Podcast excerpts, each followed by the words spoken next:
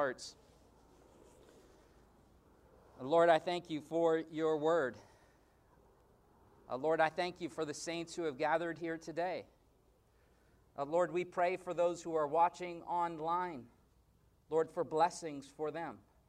We pray for the church in Los Angeles, wherever she gathers. Lord, that you would bless the church, in particular, churches that are faithful in teaching your word.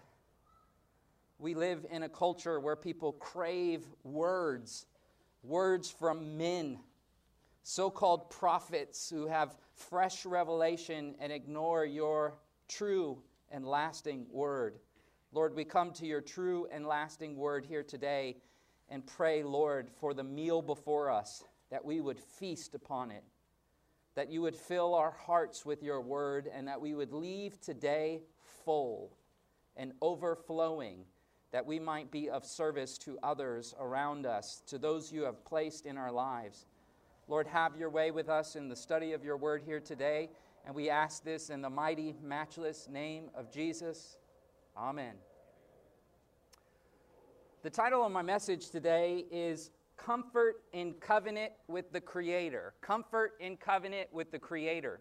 Today, I want to take us into the Word of God to find comfort in our Creator in the midst of these chaotic days in which we find ourselves. Uh, that said, please turn in the Bible to the Hebrew prophet Isaiah and find your way to the 40th chapter in Isaiah. This is a wonderful passage to turn to in these chaotic days for comfort from our Creator, who has joined himself in covenant with the people of Israel, who we'll read about in the book of Isaiah. The people to whom Isaiah prophesies, the people to whom Isaiah addresses in this text. When you get to the 40th chapter in the book of Isaiah, you will see that it begins with a divine call concerning comfort that comes historically in a time of chaos.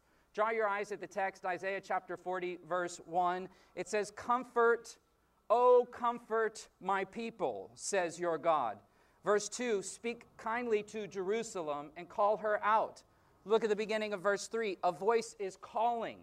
So the chapter begins with a calling, a calling out to Jerusalem, a voice that is calling, and the voice is none other than, according to verse 1, the voice of the Lord. God calls out to his covenant people in a time of chaos, telling them of his everlasting comfort in the face of their discomfort and this chaos as violence and injustice was ripping apart the nation of Israel. Now, in speaking about chaos today, I am pastorally motivated to take us to this text. I'm pastorally motivated as I'm thinking about our congregation and I'm thinking about believers in this nation and thinking about the, the rampant violence and injustice that is in our land and pastorally helping our people to process that according to God's word. Most glaringly, I think about the systemic injustice of abortion in our country. The most vulnerable among us who are executed daily in the so called land of the free while corrupt politicians and powers silence the screams of the unborn in the name of choice. They repackage execution as a mere surgical procedure and intolerantly malign any who dare to stand with science and truth, not to mention to stand for what is ethical and what is just. Thinking about what is just, justice, in the news we regularly see reports of people in power who do unjust things, and they seemingly get away with it. They hide behind politics. They blame shift the chaos on anything and everything besides those who should take responsibility, both individuals and institutions. Not to mention the cultural elites who are controlling state powers while comfortably housed in ivory towers. Meanwhile, down here in the streets, the commoners see and smell and live in chaos properties in flames, creating thick clouds that billow over cities, literally clouding over the madness and the aftermath left below in the ground in struggling communities whose existence becomes imagery to be exploited by the power brokers for sordid gain. By way of introduction for today's message, I'm reflecting on the chaos of our culture because it sets the stage for the chaos in Isaiah's world.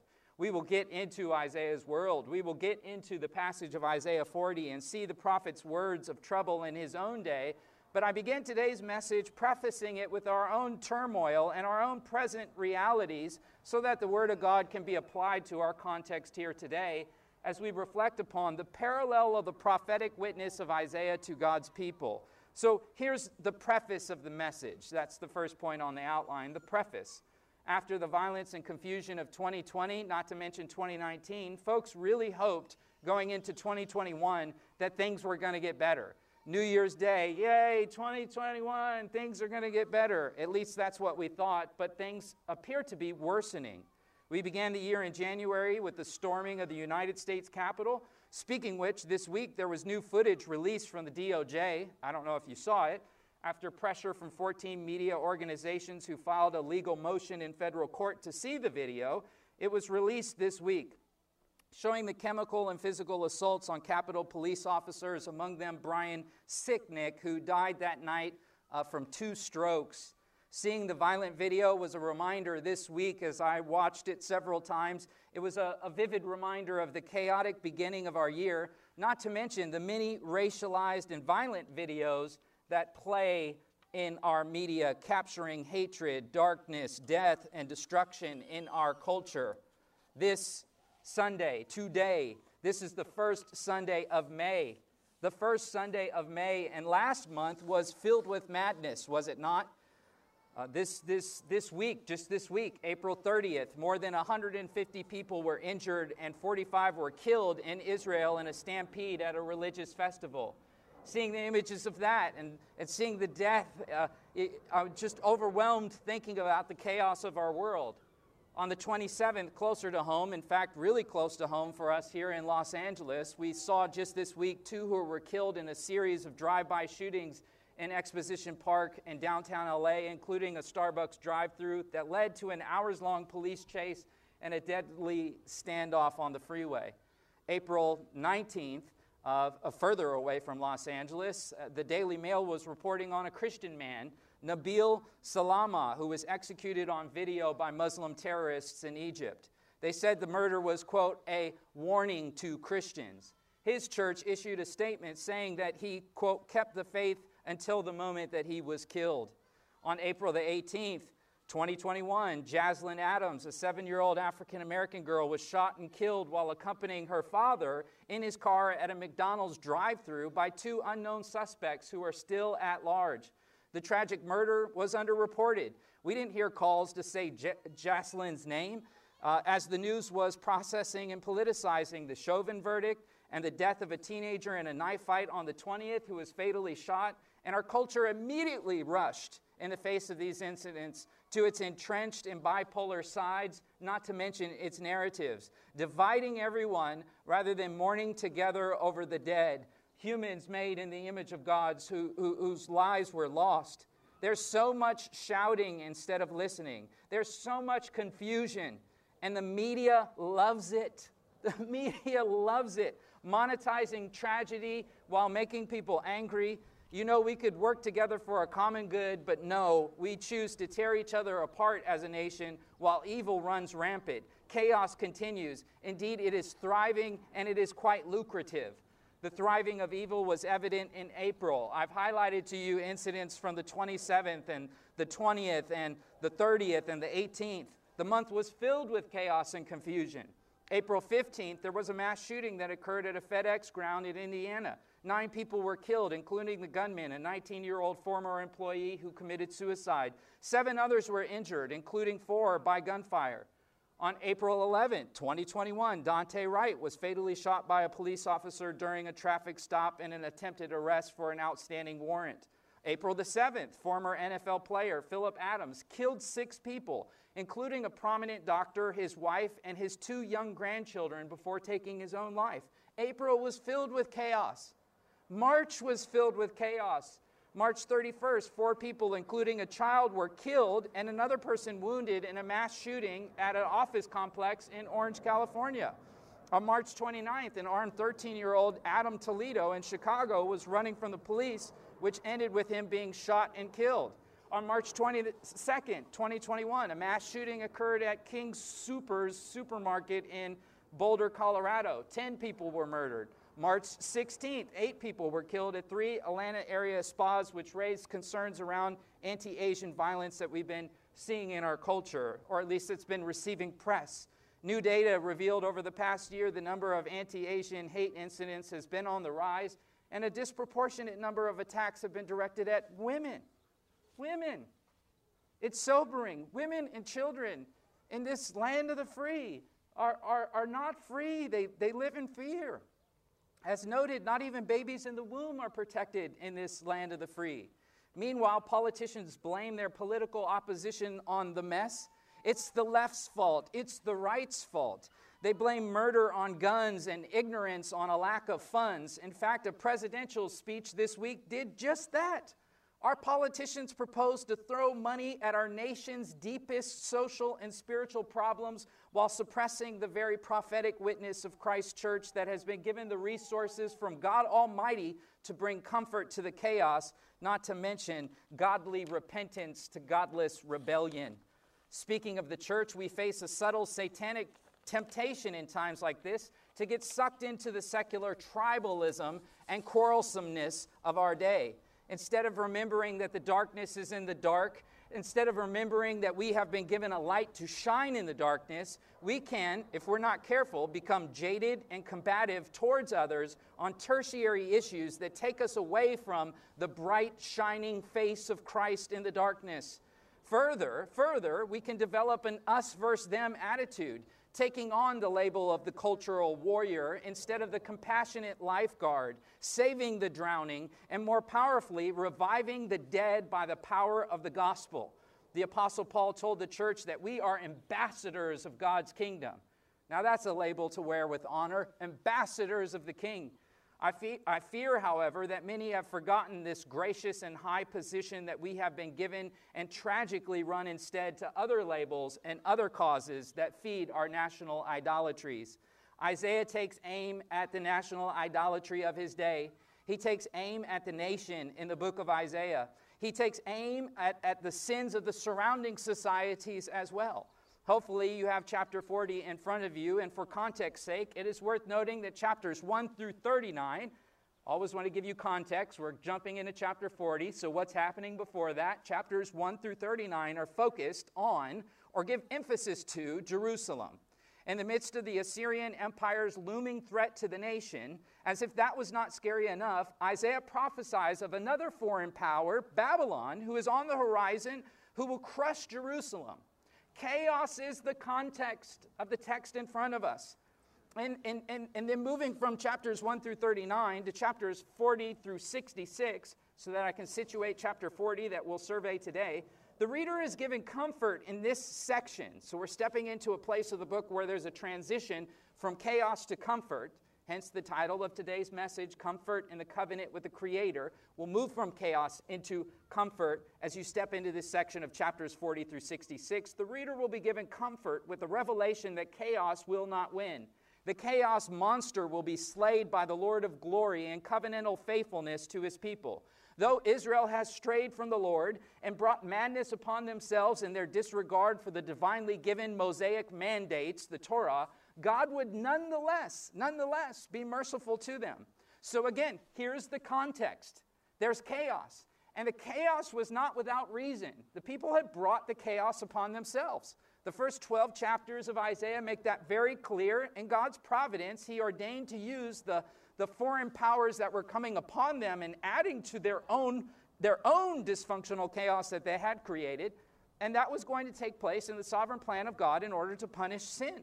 They would be judged by God, and God would also not only judge his people, but also the nations. In chapters uh, 13 through 23, you can see that loud and clear. He will judge the nations, which are good reminders for us in the midst of our chaos, knowing that God's mercy and his judgment are realities that our world will face. Evil will not win. Evil will not win.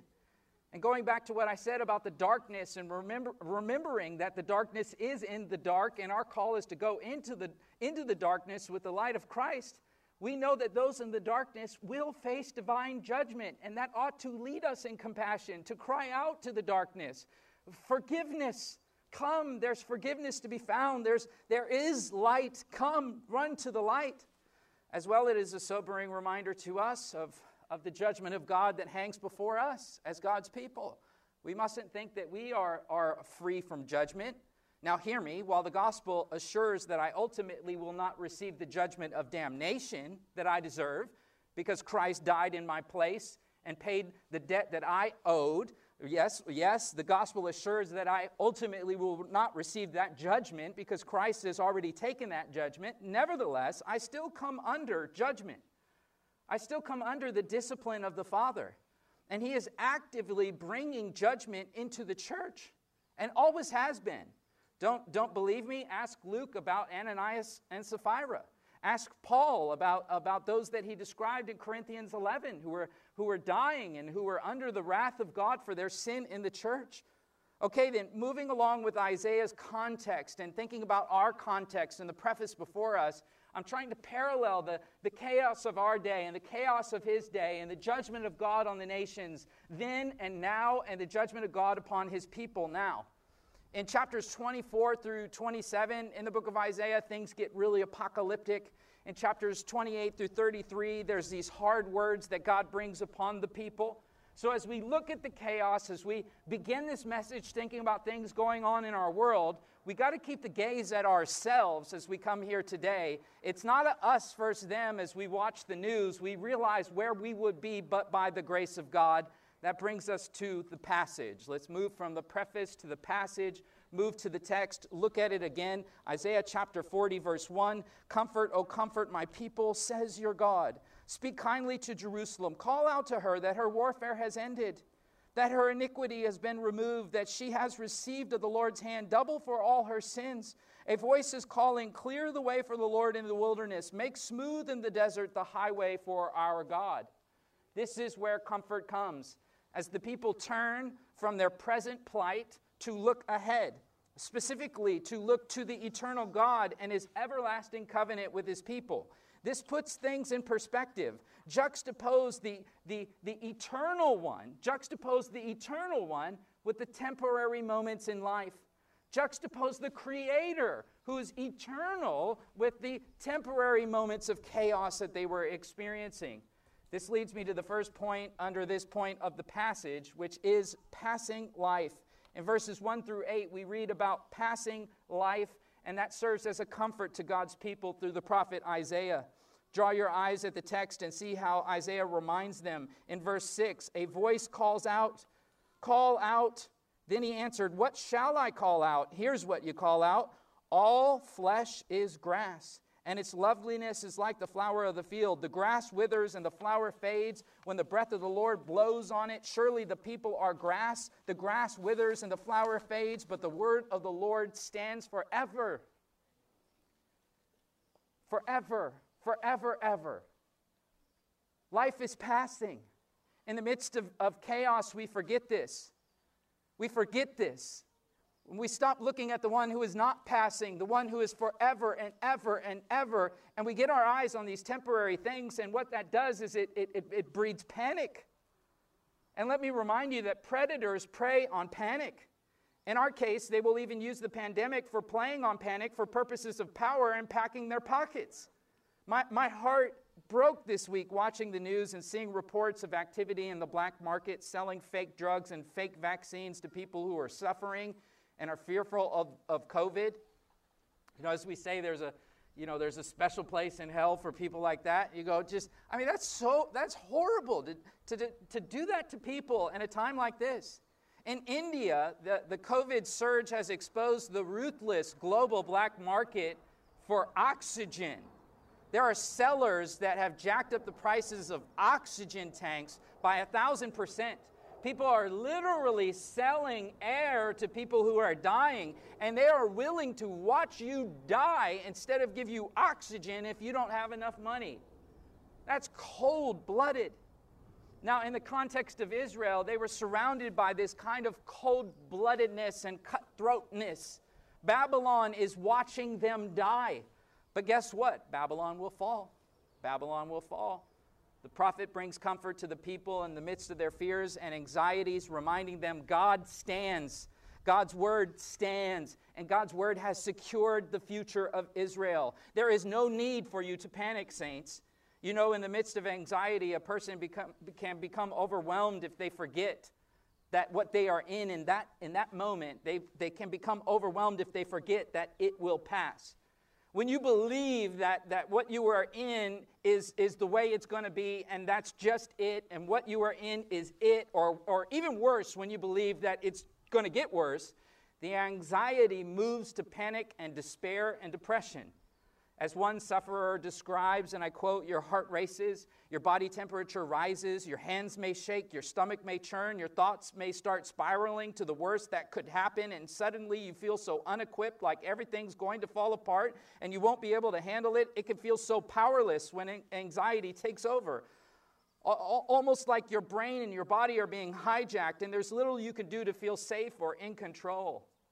Psychologists and scientists know the power of cognitive therapy at this point when someone is trapped in the moment and thinks, this is it, this is it. And speaking to that, they, they will use techniques in co- cognitive therapy that involve, when you read the literature on this, reminding the sufferer this line this will pass. Believe this. Believe this will pass. Because when you don't believe that, you'll be trapped in your panic. You'll be overwhelmed. It will worsen. Hear these three words this will pass. And so the prophet Isaiah says, Comfort, comfort, comfort the people. Tell them, look, the grass fades. Babylon will fade. This is going to pass, but never will God pass. The grass will fade. The grass will fade. And our lawn is a great illustration of that, is it not? It's going to fade. It's, it's, it's going to be reduced. You can water it as much as you like, but that's what's going to happen. It will fade. But God, in His faithfulness, is unfadable. In the words of the prophet Snoop, unfadable, so please don't try to fade this. Anyway, I lost some of you, but back to the lecture at hand. Babylon was nearing its disintegration. The conquests of Cyrus, the Medo Persian Empire, are closing in on Babylon historically. The people are longing for the yoke of Babylon to be broken and a chance to be free again. And the prophet Isaiah comes and he says, It's going to happen. This is going to pass. You, you need to hope. You need to run to the Creator. You need to run to Him. Don't get sucked into the chaos. Run to the Creator for comfort. Israel was struggling with that. Israel struggling with hope. Hopelessness was setting in. The panic was setting in. The despair was setting in. Israel's believing this isn't going to pass. And the prophet's saying, This is going to pass. The people were beginning to give in to despair, and the prophet is crying out to them, No, no, no, God is here. But the people were asking, Where is God? Does God even care about us? In Isaiah, we learn that Israel not only wondered about the whereabouts of God, but they also complained that he was intentionally turning a deaf ear to their cries. Prior to this passage, the prophet dealt with the complaint that God was able to help. And now, in this passage in Isaiah 40, he deals with the accusation that God was unwilling to help. The prophet beckoned the audience to lay aside doubt and instead trust that the God of Israel had both the power and the will to provide for his people. Isaiah addressed their national identity as God's people, even though they were in exile. Even though they were in exile, Isaiah calls to them to remember the faithfulness of God over and against, over and against the seeming silence of God. You feel like God's not there. Let me tell you, He's there. Let me, let me remind you, let me remind you of his faithfulness. Let me remind you of his faithfulness in the face of your feelings. Let me remind you of his faithfulness over and against as well the silence of the Babylonian pantheon of false gods who were one by one biting the dust. However, the prophet of God tells the people, You were not destined to dust. You are not destined to wither like the grass. God has greater things for you. We move from this passing life in verses 1 through 8 to the next point of the prophet in verses 9 through 14 concerning the protected lambs. Passing life, protected lambs. These are words of comfort. Draw your eyes at the text and see how Isaiah pictures God as a shepherd watching over the flock. Verse 11 says, Like a shepherd, he will tend his flock in his arm. He will gather the lambs and carry them in his bosom. He will gently lead the nursing ewes. And where does he lead them? Where does he lead them? Where is he taking them? Well, look at verse 9. Where does the good shepherd taking them according to verse 9? Where does he take Israel? He takes Israel up to the mountain of the land of promise, the Mount of Zion.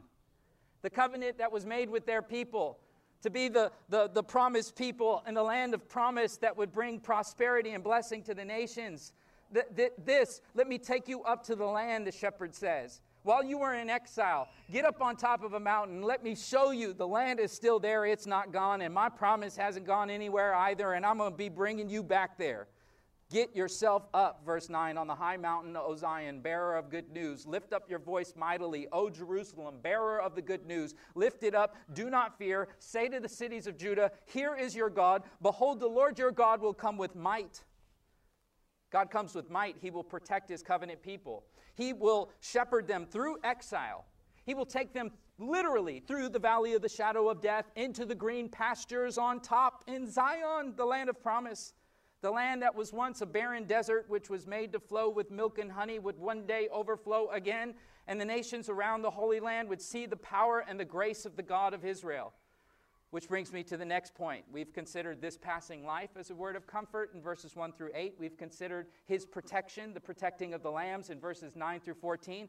And now we see uh, referencing of the pagan lands in verses 15 through 20 to juxtapose to his people to show them his care in the midst of chaos. Verses 15 through 20, we read about God's plan of protection over his people in the face of pagan powers.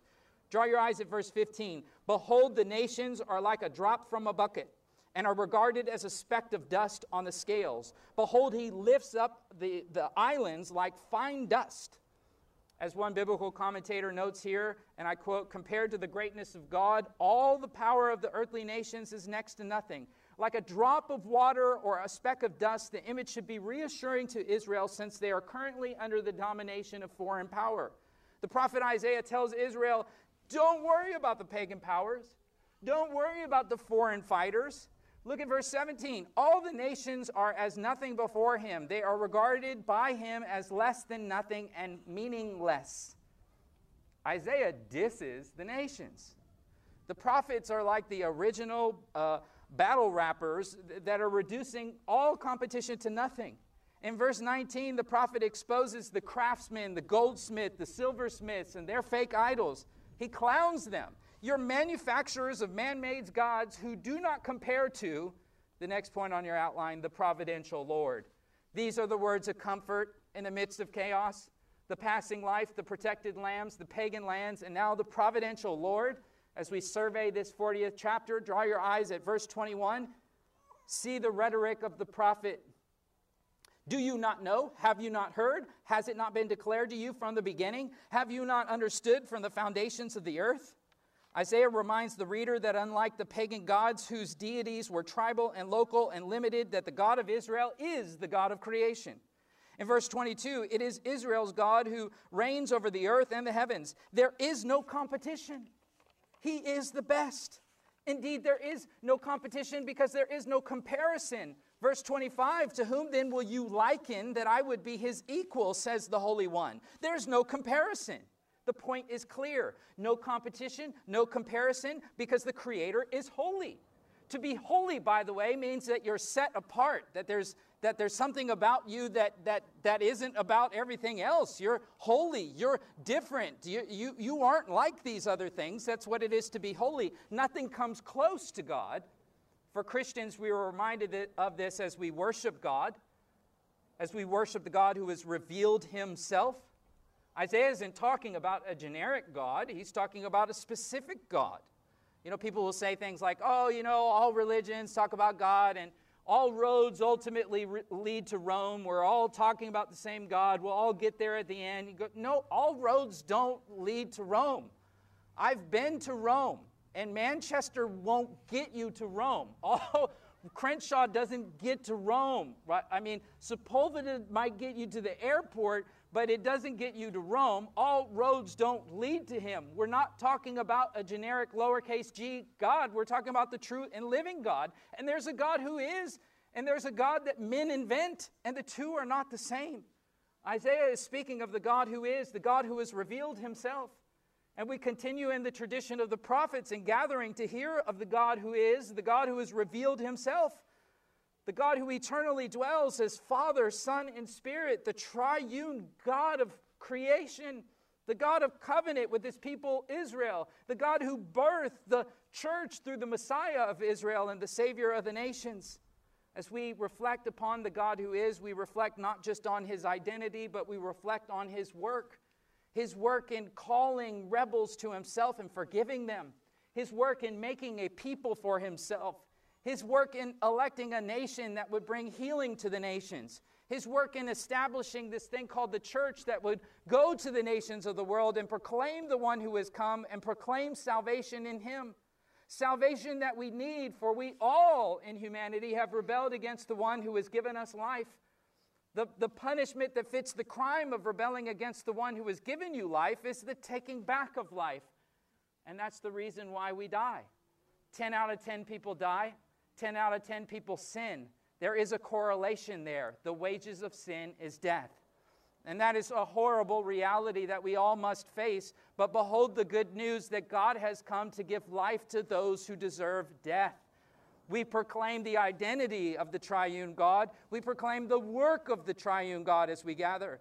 And we understand in doing this that our message of the gospel is not just about us, it's not just about saving sinners, it's ultimately about God. It's about God who's in control. It's about God who has ordained all things. And so while it may look like chaos to us on the ground, in the heavens, it's the divine plan of God.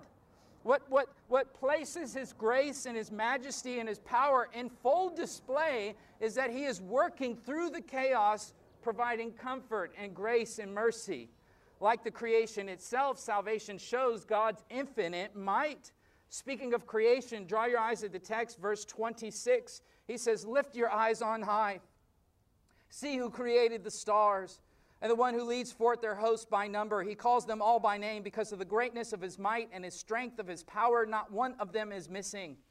Isaiah speaks of God's power, a power that never needs to be charged, it never runs out. You know, we live in this crazy cell phone world. I'm using my cell phone to keep my Bible open here, but right? This thing is always running out. No matter what fancy new phone you have, it's always running out. It always needs to be charged. But not God. He never runs out. His power is intrinsic to himself. And in his grace, he takes what is intrinsic to himself and makes it available to his people so that they can experience what is intrinsic to him extrinsically, namely his power. We move now from this point about the pagan lands and the providential Lord to the next point powerful living. In verses 27 through 31, we see the intrinsic power of God given to his people. Again, let me remind you of the context. It's all about chaos. I've paralleled some of our chaos in our culture to the chaos back then. And in making that parallel, we need to understand that, that what was going on at the time was 10 times uh, worse than what we are facing today as a nation. The people of Israel were in the midst of war, they're in exile. The ancient world power of Babylon is just wiping them out. In time, they had to assimilate into foreign cultures and, and, and foreign ways of living and even foreign worship in order to survive. Israel had, had felt then like God had forgotten them. Where are you? We, we're, we're wiped out. I mean, where are you? Our, our, our, our wives were, were raped, our sons were killed in war, our children don't worship the God of Israel, they worship these foreign gods, our, our temple is in ruins, Jerusalem is overran and destroyed. Jerusalem was called the city of, of God. If you think burnt down buildings in the Pacific Northwest and and, and lumber, you know, screwed into store shops and whatever, and you see those images and go, oh, wow, you know, Seattle or whatever, oh, wow, it's crazy up there, right? Like Jerusalem, what happened to Jerusalem is infinitely worse. Everything is trashed. But Jerusalem is the holy city of God. They destroyed the holy city, they knocked over the temple where God dwelt. That then leads to the logical question that they would experience in their time of panic and despair and depression. If the God of creation is the God of Israel, then why is Israel in ashes? And we today, in this dispensation in the church, we might be tempted to act like we never wonder where God is. But if we can take off our church masks and we can take off our church smiles, which you can't see behind our COVID masks, but. Uh, and be honest, we wonder at times, where is God? And sometimes we wonder out of sinful reasons, sometimes out of ignorance, sometimes out of pain, sometimes just out of utter sleeplessness. We're fatigued and we're tired, and Sometimes it's just a mixture of all of that, but we go through moments, don't we, where we wonder where is God? We've reflected on our chaos today, and it might lead even some among us or some listening or those around us to wonder, you know, where is God? With all the evil in the world, with all the injustice in the world, with all the abuses of power, with all the corruption, you know, where is this God, Pastor Matt, that you speak of? We see, we, we see the legislation of evil, we see justice ignored, and it makes people wonder why. Verse 27 Why do you say, O Jacob, why do you assert, O Israel, my way is hidden from the Lord, and the justice due me escapes the notice of God? So the prophet Isaiah asked them, Why do you say my way is hidden from the Lord? In other words, why do you, why do you think that God is not in control? Why, why do you think that God doesn't care? Remember what is going on. Remember, Israel's lost everything. Remember the temptation, like with your temple toppled, to think this way. And Isaiah just jumps in and he goes, Why would you even think that? Notice he puts verse 27 this in quotes. At least our English translation does that, so we see that the prophet is quoting here in verse 27. Why, why do you say, quote, my way is hidden from the Lord? This is a, a question that the people were asking. Some scholars think that, it, in fact, this question may have been a colloquialism. There are others who think this might have even been a popular song of the day. And so Isaiah is, is quoting, is quoting the, the poets and the singers of the day who were singing this kind of melancholy, mindlessness. You know, God is hidden his way. They're so depressed. And here the prophet quotes this My way is hidden. The idea of being hidden from the Lord has a negative connotation, by the way. It, when you think back into the Hebrew Bible and you think about when uh, Cain said in desperation to God in Genesis 4:14, "I shall be hidden from your face," for example, and that was after he received punishment for his sin. I'll be hidden from your face. Hiddenness in the context of the Hebrew Bible is not due to God's incorporeal nature. God is spirit, he's, he's immaterial. It's not because he's invisible. That's, that's not the hiddenness here. Israel understood that God was not a physical being. Rather than hiddenness in an ontological sense, what is being spoken of here is the human response to the existential angst of sensing that God is like far off, of, of being unable to see Him in the, in the thick clouds of chaos and going, Where are you right now? This is why the gospel is everything to us, incidentally, because it involves both history and the opposite of hiddenness. The Son, the immaterial, invisible, immortal Son, becomes a physical, mutable man, a physical being. He becomes a man, he becomes a human. And he doesn't just become a human, he still remains divine. He's fully God and fully man. The historical figure, Jesus of Nazareth, is God and man in one person who came and still stands today to reconcile physical humanity to the immaterial God who is the creator of all things. To, to reconcile God's elect to the Father, the Son has come and he has done so physically. There's nothing hidden about this. He steps into history. You can see him, you can touch him, you can smell him, you can hear him. And it is because of this historical fact of what he has done that I can stand before you in complete confidence today and call you to come to the one who is revealed in him to call you today to come to Him and have your sins forgiven and be set free and have new life, you can right now confess your sin and give yourself completely to Him. He is alive, He is ascended, He is coming back. You can surrender to Him. You can let go. You can come to Him. You can be forgiven here, right now, and have something better than the hope of life after you die. You can be reconciled to the Creator of all things. And with this forgiveness comes God's pardon and comes God's presence. I say what I said a moment ago that you can have more than the hope of heaven, you can have Him. I say that because often I hear people who talk about the gospel and they make it sound just like it's a ticket to heaven. Oh, it's more than that. I, I, like to refer to that as just gold digger religion, where you're just telling people all the things you can sort of get out of God. We live in this age of the prosperity gospel, and it's all about what God's going to give you. And it's just, it's gold digger religion. It's like, yeah, I'm not interested in you, but you know, you're, you're otherwise unattractive to me, but you have a lot of money. So I think, you know, we should hook up. We should start a family. And later on, we'll divorce. And I'll get half of your stuff because I was only in it for your stuff. There are many that speak of heaven, but very little about God. Many that speak of blessing, but very little of the God who blesses. Many who would be happy to get to heaven and find out that Jesus isn't there because they didn't sign up because of Jesus, they signed up because of what they would get. And so I, I, labor on this point because I've come this day to call you to come to Him as we do on every Sunday, to call you to come to Him in repentance and in faith for pardon and for His presence.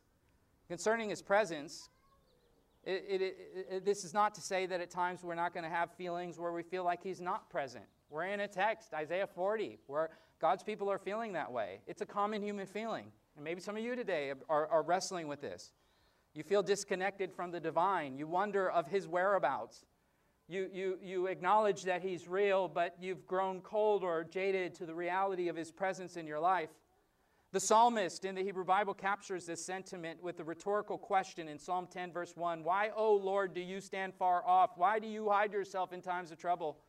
Further probing the psyche of desperation, the psalmist describes the wicked who think in their heart in Psalm 10 God has forgotten, He has hidden His face, He, he will never see it again, the psalmist writes in Psalm 10 11. There is a saying that if it feels like God is far off, guess who moved? And there is truth in that because God is ever present. He is omnipresent. He is always near to us, and He is always gracious as well. So He does not come and go based on our whims. It was our father Adam and our mother Eve who ran and hid. It was God who graciously says to them, Oh, where have you gone? He knows fully where they are. Yes, we will have feelings like He is distant, but those feelings are not because He has taken off. Rather, those are feelings that are intended to drive us to run to Him and to drive us to the ground on our knees to cry out to Him for forgiveness, for we have been chasing things other than Him added to feeling hidden, Israel is also attributed with saying that their situation escaped the notice of God. And this may be in reference to Israel's right to the land of promise. As an exiled people, they would have been wondering, didn't you promise our father Abraham that we would have that land? And here we are outside of the land. Lord, what's up? Rhetorically, the prophet asks why they are asking this. He uses rhetoric to show that they are wrong because they had forgotten the faithfulness of God. And it's so easy in the midst of hard times to have these feelings. We're acknowledging this. But in the face of those feelings, let the prophet call you out. Hear Isaiah, let him challenge you, let him call you out. Do you not know? Verse 28, look at it. Have you not heard? Verse 28. The everlasting God, the Lord, the Creator to the ends of the earth, he does not become weary or tired. His understanding is inscrutable. Rather than focusing them on their circumstances and the chaos, he points them to the Creator and his nature. Continuing from verse 27, the prophet Isaiah showed himself to be a master of rhetoric as he raises these questions to point them to him. The prophet opened with the identical question in verse 21 Have you not known? Have you not heard?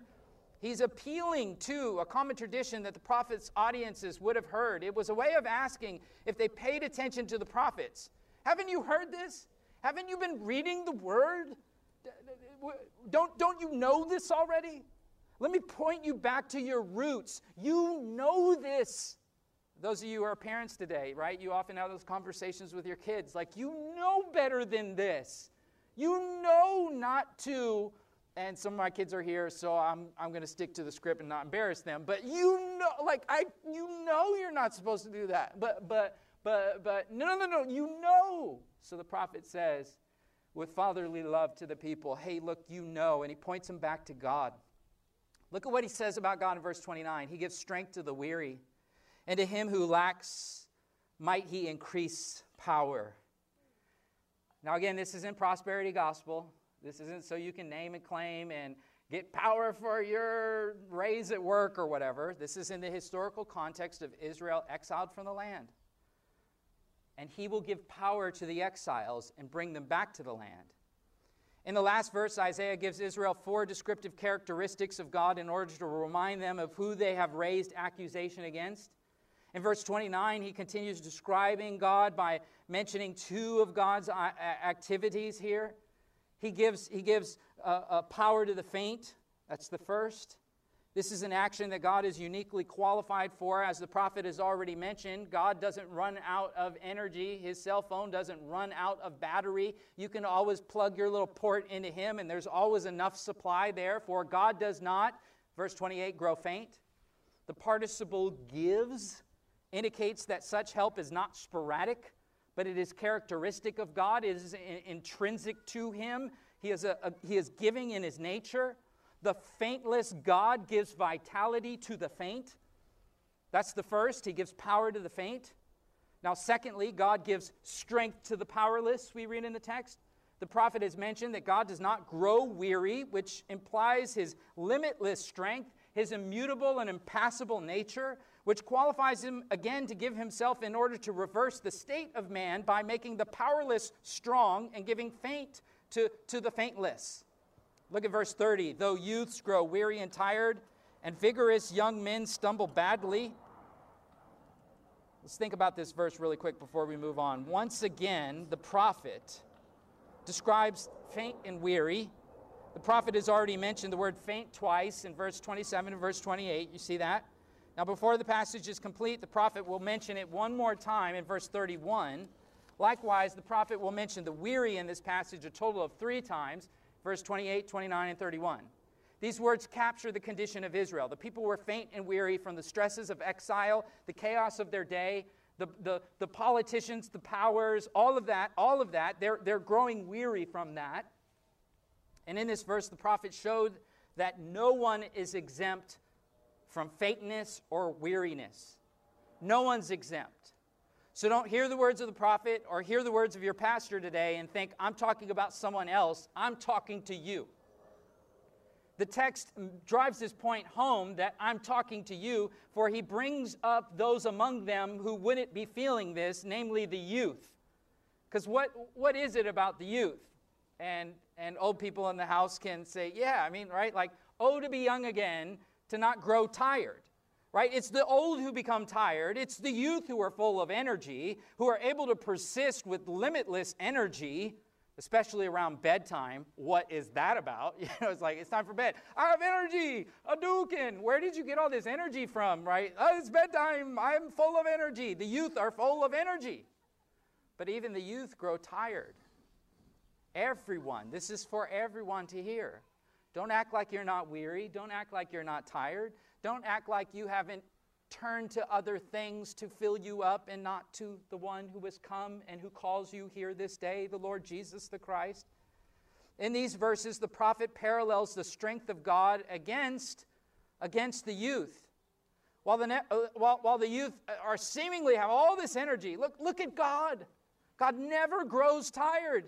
Even the strongest among us, even the most energetic among us, the youth, even they grow tired. The picture of God standing in contrast to humans is powerful. While the Israelites grow tired and they give up faith in God, God doesn't grow tired. He doesn't lose his faithfulness to his people. When they're sinning against him, when they're rebelling against him, he still continues to call out, Comfort, oh, comfort to my people. Isaiah's picture of the youth growing tired served a purpose for the next verse as the prophet went on to describe how one's strength can be renewed. Grammatically, this verse creates a contingent clause to establish a fact. God will renew their strength, but it is contingent upon their willingness to submit themselves to Him. Draw your eyes at verse 31. Yet, hear the contingency those who wait on the Lord will gain new strength. They will mount up with wings like eagles. They will run and not get tired. They will walk and not become weary.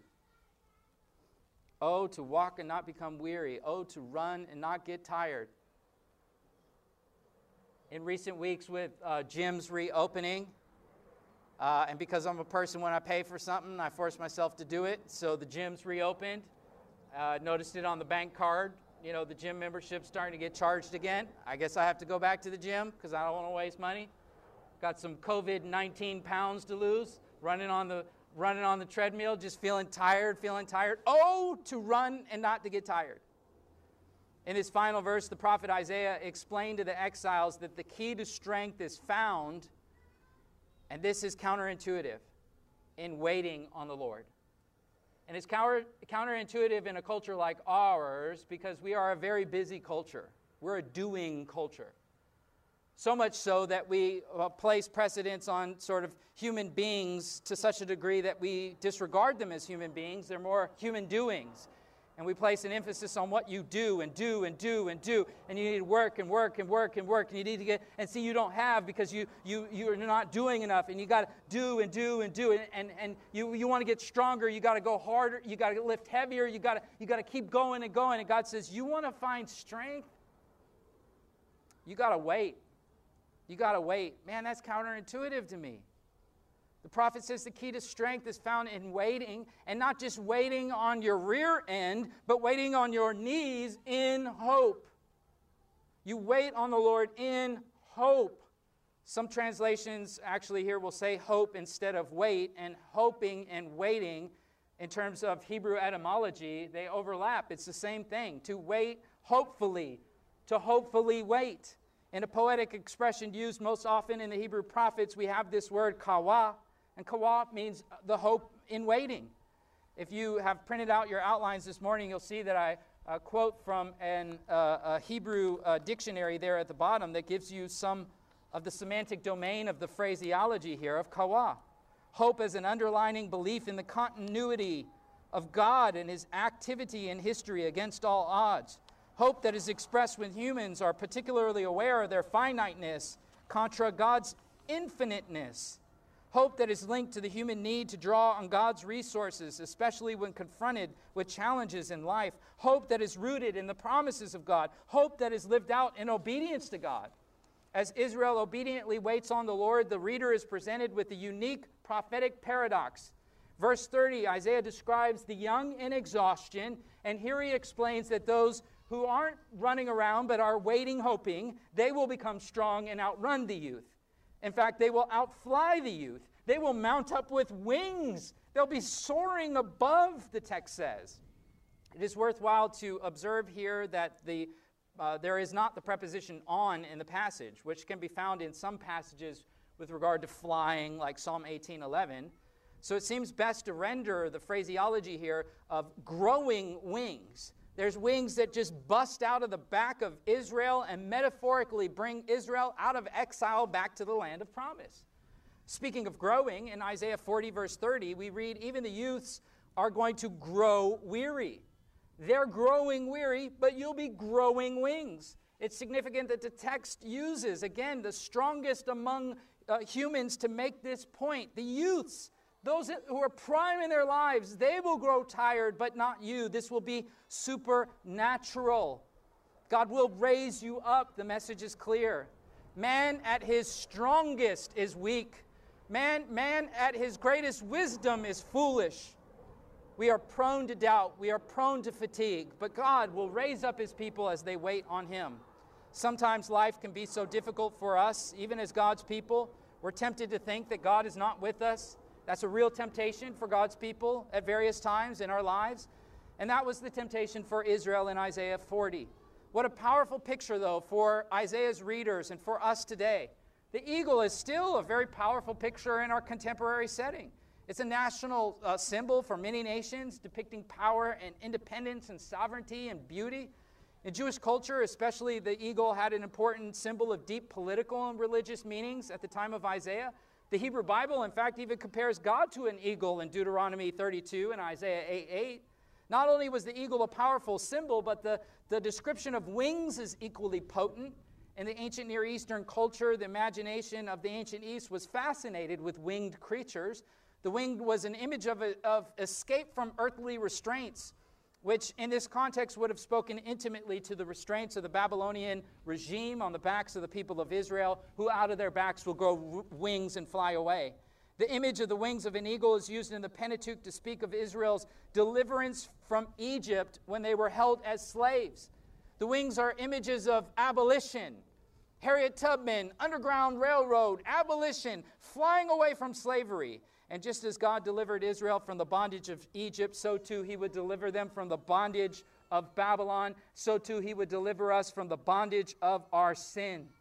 The Exodus is picked up in the teachings of the New Testament to describe God's deliverance of sin. And so, as I called you in this message to come and repent of sin and be saved by the triune God, let the imagery here call you again to come. To come and fly away, to soar over your sin, to fly over the judgment that will come to you if you do not turn. The Lord is calling you here and now. And with this call of the gospel, let me offer three quick points of conclusion. Three points that you have on your outline. In this sermon, I offered commentary on the doubts of Israel. I paralleled it to maybe some of the doubts that we might experience. We looked at the chaos of Israel. I paralleled it to some of the chaos that we're facing in our day in the preface of today's message before I pointed you to the passage. Three quick points with regard to reflecting on the passage to take away today. The first that you see on your outline is feelings. And the point that I want to pastorally caution you in, please, please hear me. I'm not saying that feelings are bad. Feelings are awesome gifts that come from God to his creatures. What I'm about to say is that feelings need to be ordered. Listen, feelings make horrible masters, but wonderful servants. They need to be ordered that way, in subjection to that which is true, because feelings can enslave us, feelings can take us places that we shouldn't go. As it relates to the text of Isaiah in application, I want to say that feelings get the best of many people when it comes to waiting on God, as Isaiah surfaces it, and as Isaiah addresses their feelings of feeling like God's not there. When it comes to waiting for strength, when it comes to waiting for deliverance, feelings can, can wreak havoc on us. It's true for many in life, it's true just in general that, that, that many of us are emotional gluttons. We give into indulgence of the emotional, we can follow our hearts. We can keep it real, which basically means following what you want to do. And this happens among believers. Believers will baptize it with spiritual sounding language. If they're charismatic, they'll say, God told me to do X, Y, or Z. If they're cessationists, they'll say, Well, other believers told me that I should do X, Y, or Z. It's simple confirmation bias that gets baptized as divine revelation and, and self fulfilling prophecy take place through those who are led astray by their emotions. And as one of, your, one of your pastors in this church, I just want to say, I, I love you, and I want to caution you to be careful of emotions and where they take you. Isaiah is addressing a people that were led to believe that God wasn't there. And I don't know what sorts of feelings that you're wrestling with, and so hopefully this can hit many by speaking just generally. Be careful and seek the Lord and say, Lord, if what, what I'm feeling, bring it in subjection to you, the Master.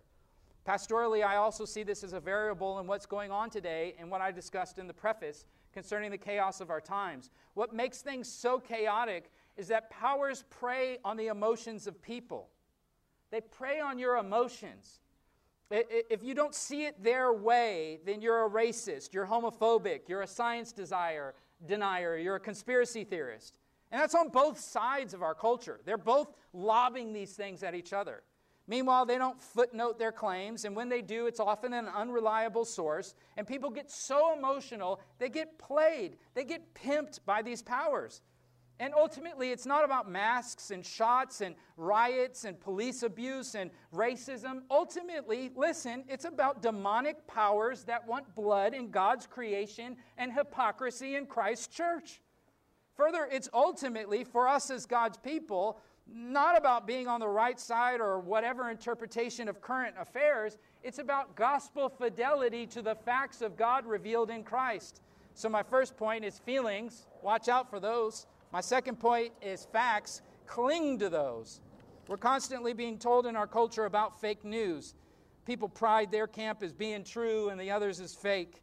Mind you, I'm not suggesting that you don't study or you don't care or that one side might not be more right than the other side or anything like that. My point is that we put it in proper order, that we major on majors, especially in coming together as a church, that it is the facts of God in Christ that we cling to. It is the fact of our call that we have a mission that we go to. I fear, I fear that God's people are more passionate about their politics and their sports than they are the gospel. They're more knowledgeable about players in the NFL draft. They could rattle off their stats, but can't tell you the catechism to save their lives. They know more about vaccines and they know more about COVID and they know more about this or that than they do know about God's Word.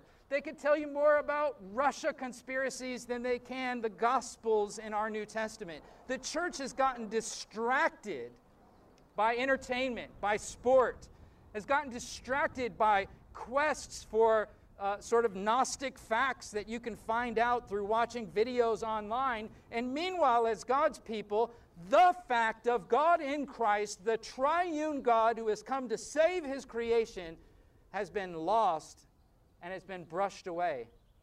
In a moment, we're going to take communion. So hopefully, this gives you a warning if you haven't gotten one already. When we take communion, they're on the table over there, the table over there. We are rehearsing facts when we do this. We are rehearsing facts together.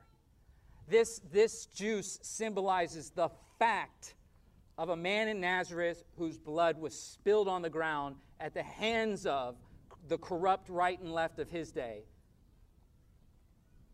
who was maligned by the fake news of his day, who was distorted, discarded, beaten to a bloody pulp. This is that fact.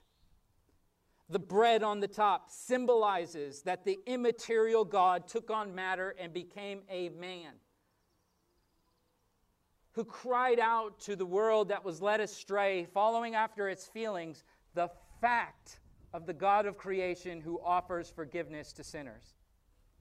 My three final points are emphasizing be careful of those feelings, cling fast to the facts, the facts that ultimately matter, and finally, the faithfulness of God. While Israel wandered, God never moved away. When you feel like God's, God's distant, as I said, you want to ask yourself who moved, because it's certainly not Him. And further, he, He's omnipresent, so that's nonsensical anyway. He's always there. And He's always on the move in history. He's working through the chaos.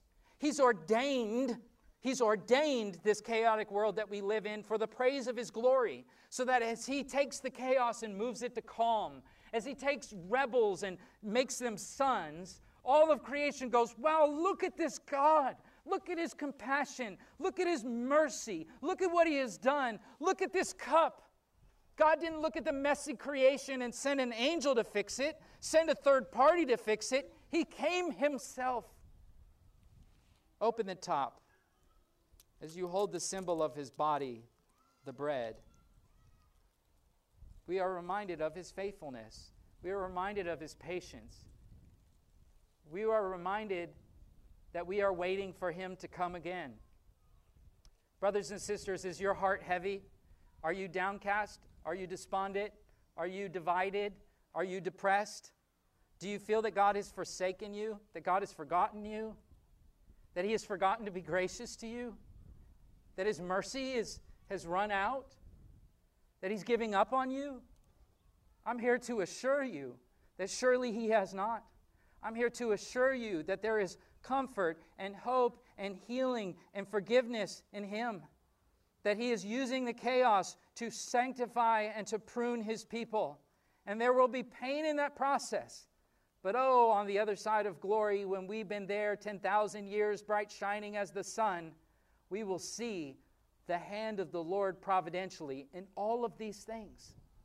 From the vantage point of the disciples, when the Lord was hanging on that cross, a bloody pulp nailed to that cross, they go, What is going on? And they all ran in fear.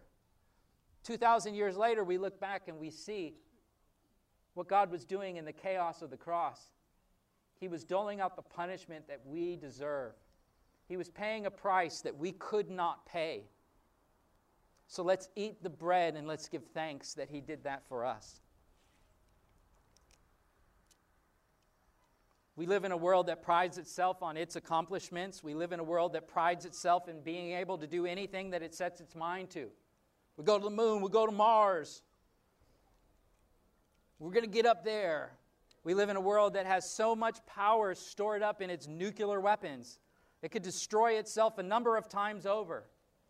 We live in a world that chases power. We live in a world that prides itself on its strength. But, brothers and sisters, where is your strength this morning? Is it in the things of the world? Of course, the answer for the child of God and the answer of the text before us, if we confess, no, it's not. Because the grass fades, the flower fades, all of this stuff will be gone. Our power is in the Apostles' Creed. I believe in God the Father Almighty, creator of heavens and the earth. Our power is in the faithful God. Our power is in the God who took on flesh and died for us and bled out for us. So let us drink the cup.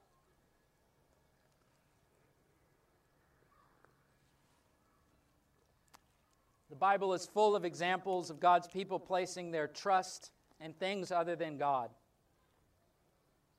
And in these stories and in these accounts, even Isaiah in front of us today, as the prophet pulls that back and deconstructs what they were putting their, their hope in and calling them to wait, in the, in the face of this and, and with the taste of communion still in your mouth, let's come now and let's pray and sing and seek the Lord to transform us. We gather as the church to hear the Word of God, not to, to learn mere information, but to experience transformation. So let's pray that the comfort and covenant with the Creator that we've discussed today in Isaiah 40 will become real in us. And let's lay down the things that so easily entangle us now, here, now in prayer, and seek the Lord now as we pray and we sing. Would you bow your heads and hearts? Oh God, we come to you in prayer and we seek you to do a supernatural work. Lord, heal our broken hearts, I pray. Regenerate dead hearts, I pray. Bring humility to proud hearts, I pray. Bring strength to weary hearts, I pray. Heal our relationships that are broken. Forgive us our trespasses. Lord, forgive n- not merely us as individuals, but Lord, forgive our nation, forgive our city, forgive our families. Be merciful to us. Lord, I, I pray that as we sing and we uh, close the service with a couple of songs, Lord, you would be doing a work in our hearts here today, that none would leave here today the same that they entered. Draw us to you, Lord, I pray, and draw us toward one another, that we would grow together as your children, as a family. Lord, that we would know you in spirit and in truth here this day. Receive these final songs of worship, we pray, in the mighty name of Jesus. Amen.